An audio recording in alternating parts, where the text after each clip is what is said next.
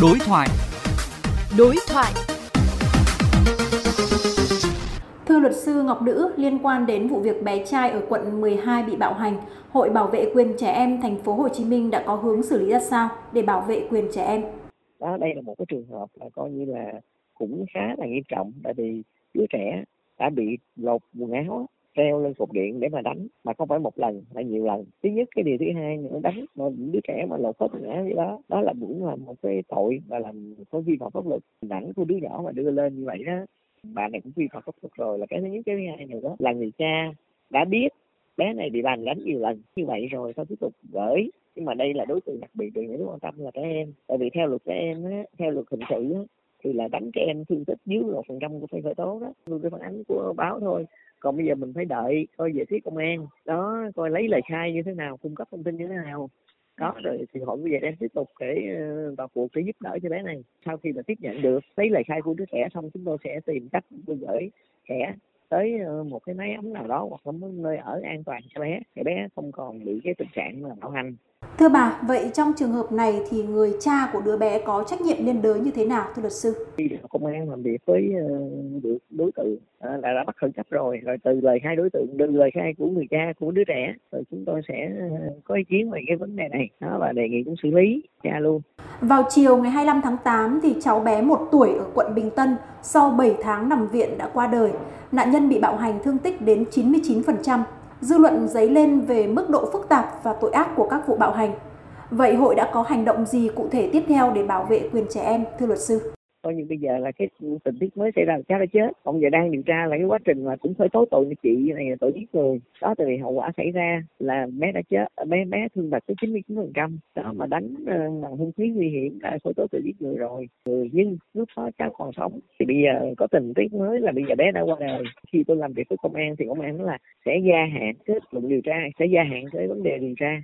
Đó, thì được phép gia hạn thì tiếp tục, thì chúng tôi cũng tiếp tục về hỗ trợ pháp lý cho bé thôi có những vấn đề pháp lý tôi sẽ bảo vệ cho bé đó để chúng tôi đòi lại công bằng cho bé và chúng tôi đã xử lý nặng đối tượng bị cáo để đủ sức răn đe xã hội và không còn tình trạng bạo hành xảy ra đối với trẻ em nữa Thưa bà, trường hợp những trẻ em bị bạo hành thường đòi hỏi can thiệp và bảo vệ rất khẩn cấp.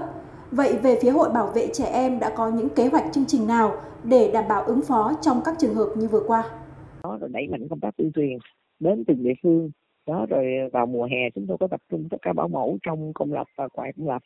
Những bà mẹ mẫu tư thục để chúng tôi hướng dẫn và chúng tôi uh, tập huấn cho những người bảo mẫu. Đây là không còn bạo hành em nữa. Nhưng nay những cái vấn đề mà ví dụ như bé ở bình tân mà chết ngày hôm qua thì chúng tôi thấy bảo mẫu là tự phát tức là người ở nhà chị này ở nhà và gửi gia đình gửi thôi.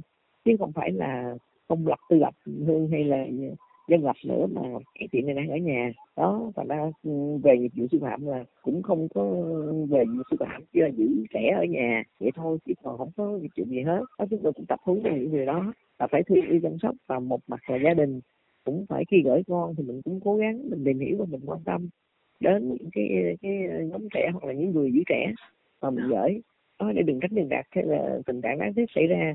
Như hiện nay hội bảo vệ trẻ em chúng tôi đùng cùng một lúc tiếp hai trường hợp song song tức là một đứa trẻ ở quận 7 7 tháng tuổi cũng bị cái cô bảo mẫu đánh chết cái cô bảo mẫu này chủ nhà trọ đó rồi một cái em mới chết ngày hôm qua 6 tháng tuổi mà bị đánh bây giờ là 7 tháng mới chết là được 13 tháng tuổi. Bà có thể chia sẻ cho chúng tôi được biết những trường hợp có dấu hiệu nghiêm trọng như thế này thì Hội Bảo vệ quyền trẻ em thành phố Hồ Chí Minh thường thực hiện những quy trình và bước tiếp cận như thế nào để giải quyết? Thứ nhất là phải nhanh chóng, chẳng hạn cái trường hợp hôm qua là chúng tôi phải đề nghị bắt khẩn cấp liền đó tức là khi đề nghị bắt cung cấp rồi thì chúng tôi tạm thời ổn định cái cuộc sống và chúng tôi tìm hiểu như thế nào bé sống với người cha nữa tiếp tục như vậy có tốt hay không. Và chúng tôi phải làm những cái thủ tục như thế nào để trẻ đến cái nơi an toàn trước đã rồi sau đó xử lý như thế nào. Thì cái đó là là là, là chúng tôi uh, tính sao nhưng mà làm như thế nào khi mà đứa trẻ bị bạo hành mà lột quần áo đánh cột như đó là chúng tôi bảo đảm phải bảo đảm danh dự nhân phẩm của trẻ nè sức khỏe nè đó, rồi bảo đảm tính mạng cho trẻ là cái điều mà chúng tôi đầu tiên tôi phải quan tâm. Nhưng đầu tiên là đứa trẻ phải được an toàn. Đứa trẻ phải được thăm khám, đứa trẻ phải trở tới bệnh viện. Đó, để lo sức khỏe trẻ trẻ đầu tiên. Rồi chúng tôi mới làm tiếp những cái pháp lý. Cảm ơn bà đã dành thời gian cho kênh VOV giao thông.